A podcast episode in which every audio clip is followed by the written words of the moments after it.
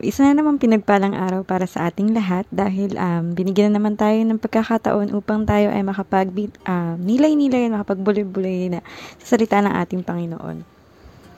Ayan. Samahan niyo po ako sa Luke chapter 10 verses 40 to 41. Ang story na ito, na ito ay kung babalikan po natin ay tungkol kay Martha at kay Mary.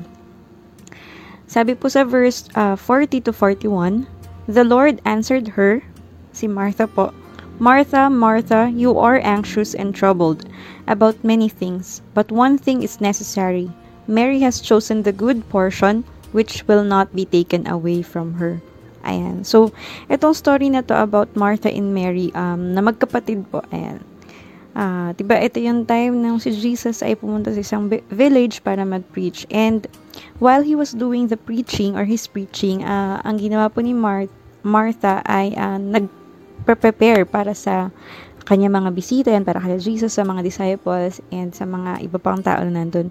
Martha was so busy with preparing how to cater for their needs and she was doing all the work while her sister uh, Mary decided to uh, to stay or to listen to to stay sit at the feet of Jesus and listen to his word and so in imbis na tumulong siya kay Martha uh, ginawa niya inuna niya ang makinig uh, sa salita ng ating Panginoon so si Martha na frustrate siya and hining hiningi niya ang tulong ni Jesus Christ hiningi niya ang tulong ni Jesus na kausapin si Mary para tulungan nga siya kasi nga na ang dami niyang ginagawa. Kumbaga siya lahat ang kumikilos, napapagod na siya. Parang sinasabi niya na, Lord, hindi ka ba na ay naawa sa akin? Ah, kasi kanina pa ako kilos ang kilos dito, napapagod na ako, ako lang gumagalaw mag-isa. Sabihin mo naman si Mary na tulungan ako. Yan. Tapos yun nga ang naging sagot ni Jesus, 'di ba? Masyadong anxious and troubled si Mary, uh, Martha sa maraming bagay, pero um, parang kumbaga, ba't hindi niya tularan si Mary na uh, pinili uh, yung necessary thing or that one important thing uh, na dapat niyang gawin nung oras na yon.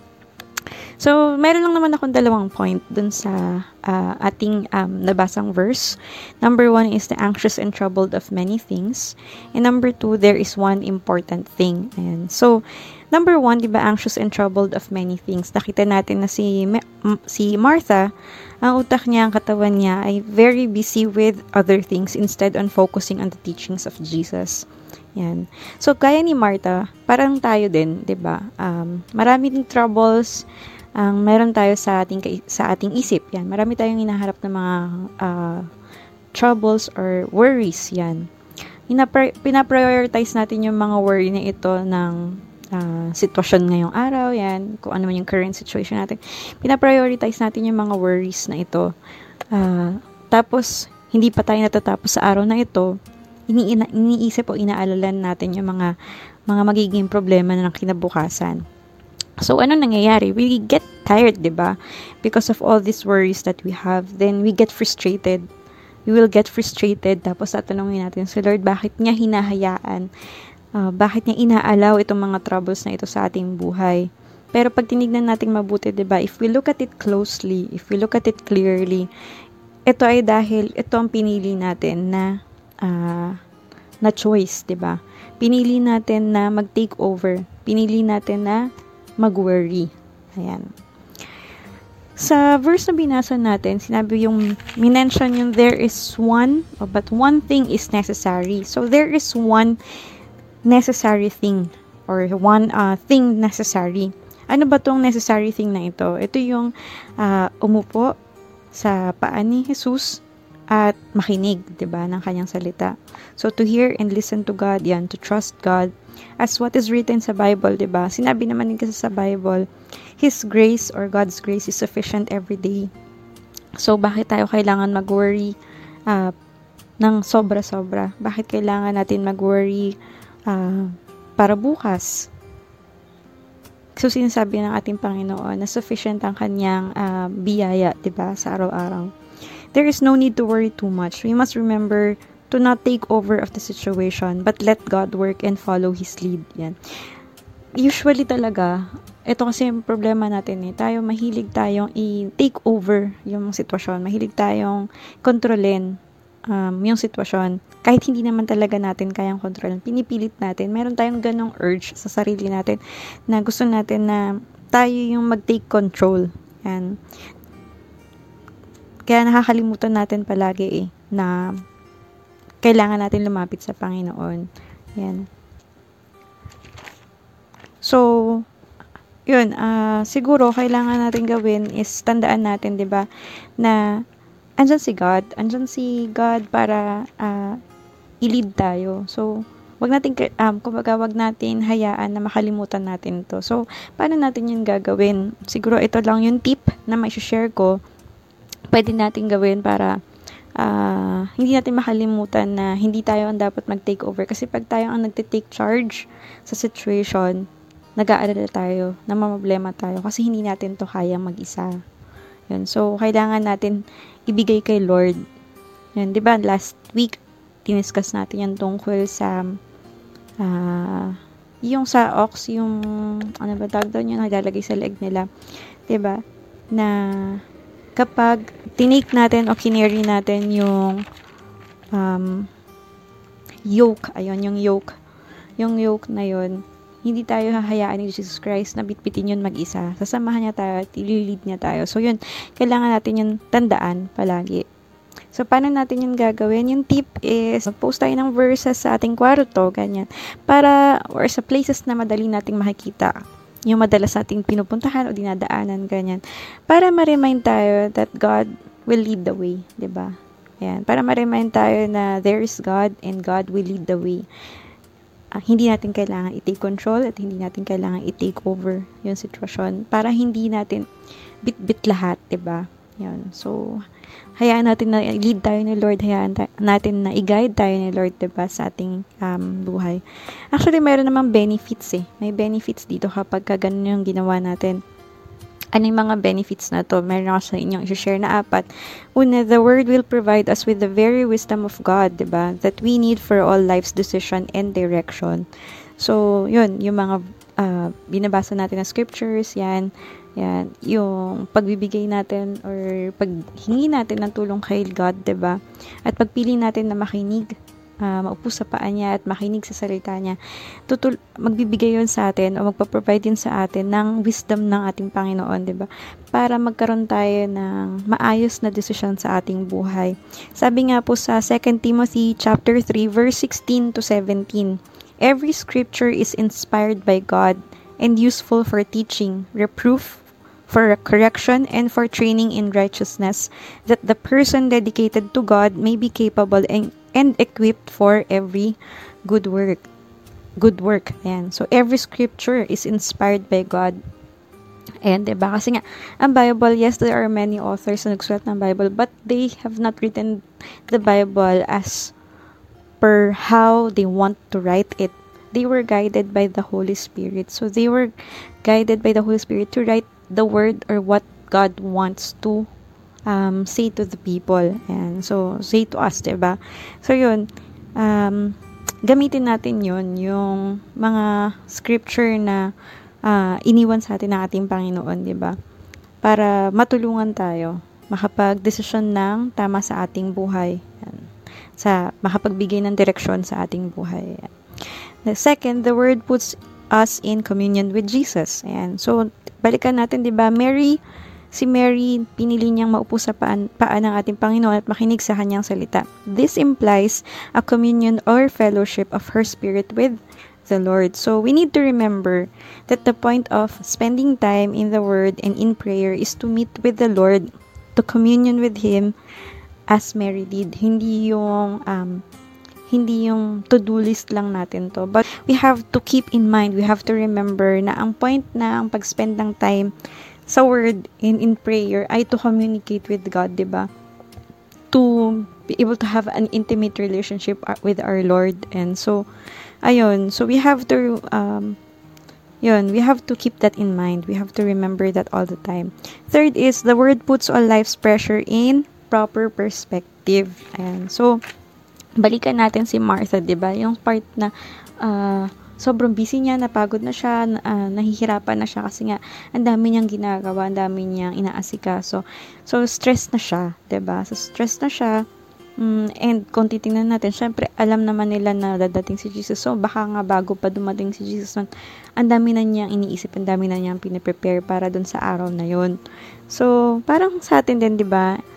Same sa atin to eh, na it's easy to allow pressures of life to crowd in us.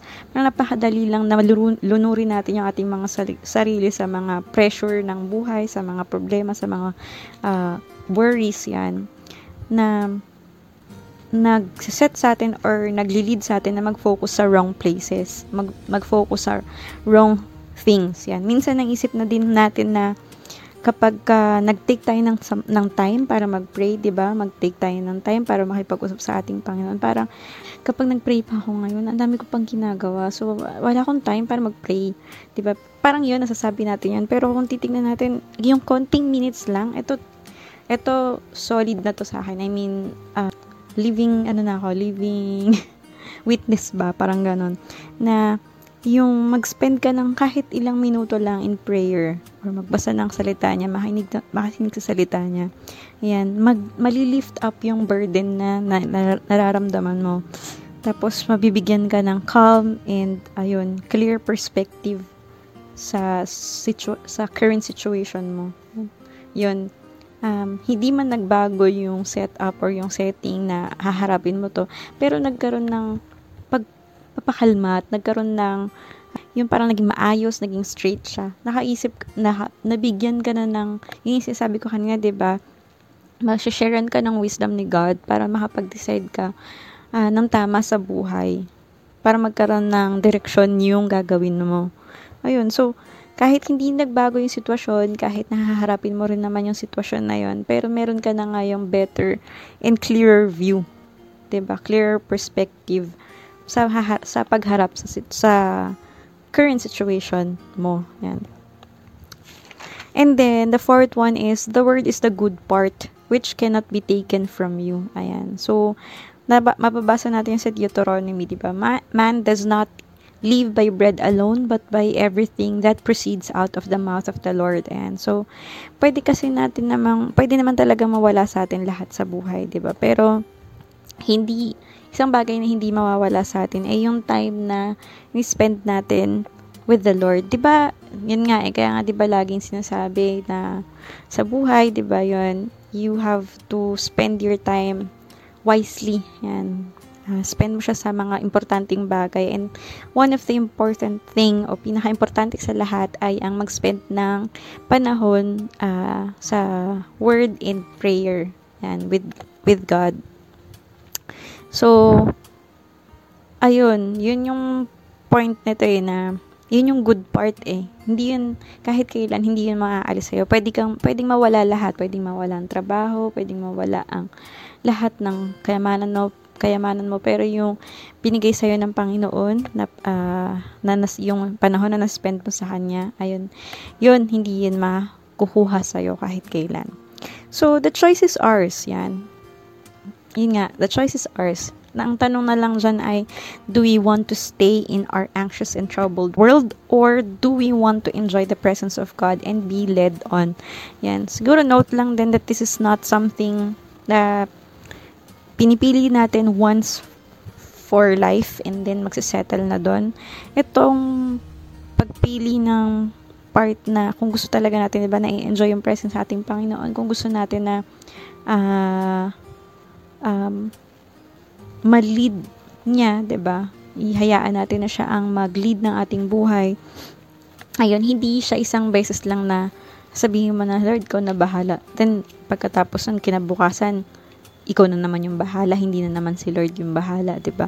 So dapat dito or dapat nating gawin, patuloy natin na pipiliin araw-araw, oras-oras na si Lord ang manguna, si Lord ang um, uh, mag-lead sa atin.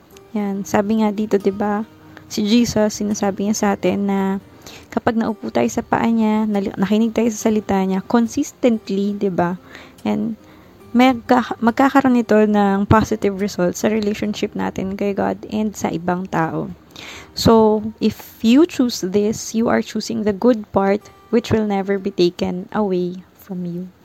Ayan. So, ayun lamang po para sa araw na ito. Um, nawa may natutunan tayo at um, nawa ma-apply natin sa ating buhay o piliin natin na i-apply sa ating buhay na piliin ang uh, pag-upo sa paa ng ating Panginoong Heso Kristo at makinig magbasa ng kanyang salita.